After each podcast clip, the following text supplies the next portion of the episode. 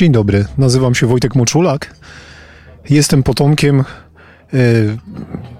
rodziny Domańskich, rodziny, która oddała życie wspierając, y, ukrywając Żydów w czasie okupacji hitlerowskiej.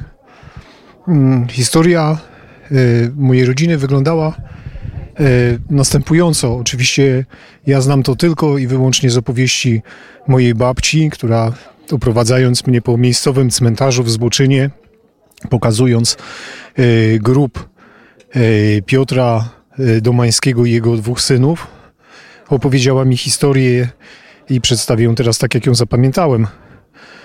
Otóż y, y, Piotr Domański wraz z synami ukrywali y, kilku Żydów, dokładnie, dokładnej liczby nikt nie jest w stanie podać, y, i ukrywali się tam y, być może nawet koło roku, po czym postanowili przenieść się do Siedlec, skąd pochodzili, w linii prostej z Żążewa, tam gdzie żyli i zginęli Domańscy, było około pewnie piętnaście kilometrów.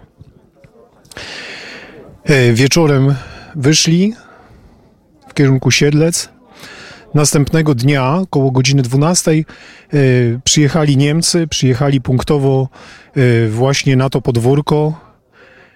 W tym czasie Piotra Domańskiego nie było w gospodarstwie, był na wsi. W gospodarstwie zostali dwaj synowie.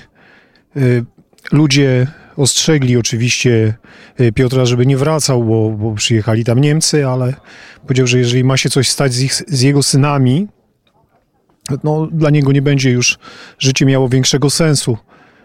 W związku z tym poszedł tam i razem ze swoimi synami został zakatowany za stodołą na polu. Na koniec dobito ich jeszcze strzałami z karabinów, choć jak twierdzą ludzie z sąsiednich gospodarstw, strzelali już raczej do trupów, bo znęcali się nad nimi bardzo. Niemcy nie pozwolili pochować ich na cmentarzu parafialnym. Zostali pogrzebani pierwotnie na skraju pola, nieopodal takiego małego gajku. Po czym dopiero po wojnie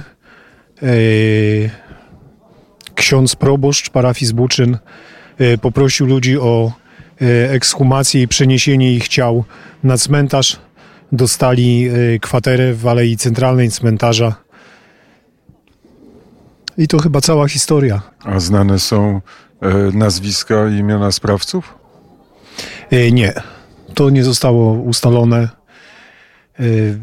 I P N chyba nad tym pracował, ale no, niestety nie udało się ustalić tych nazwisk. Dziękuję za rozmowę.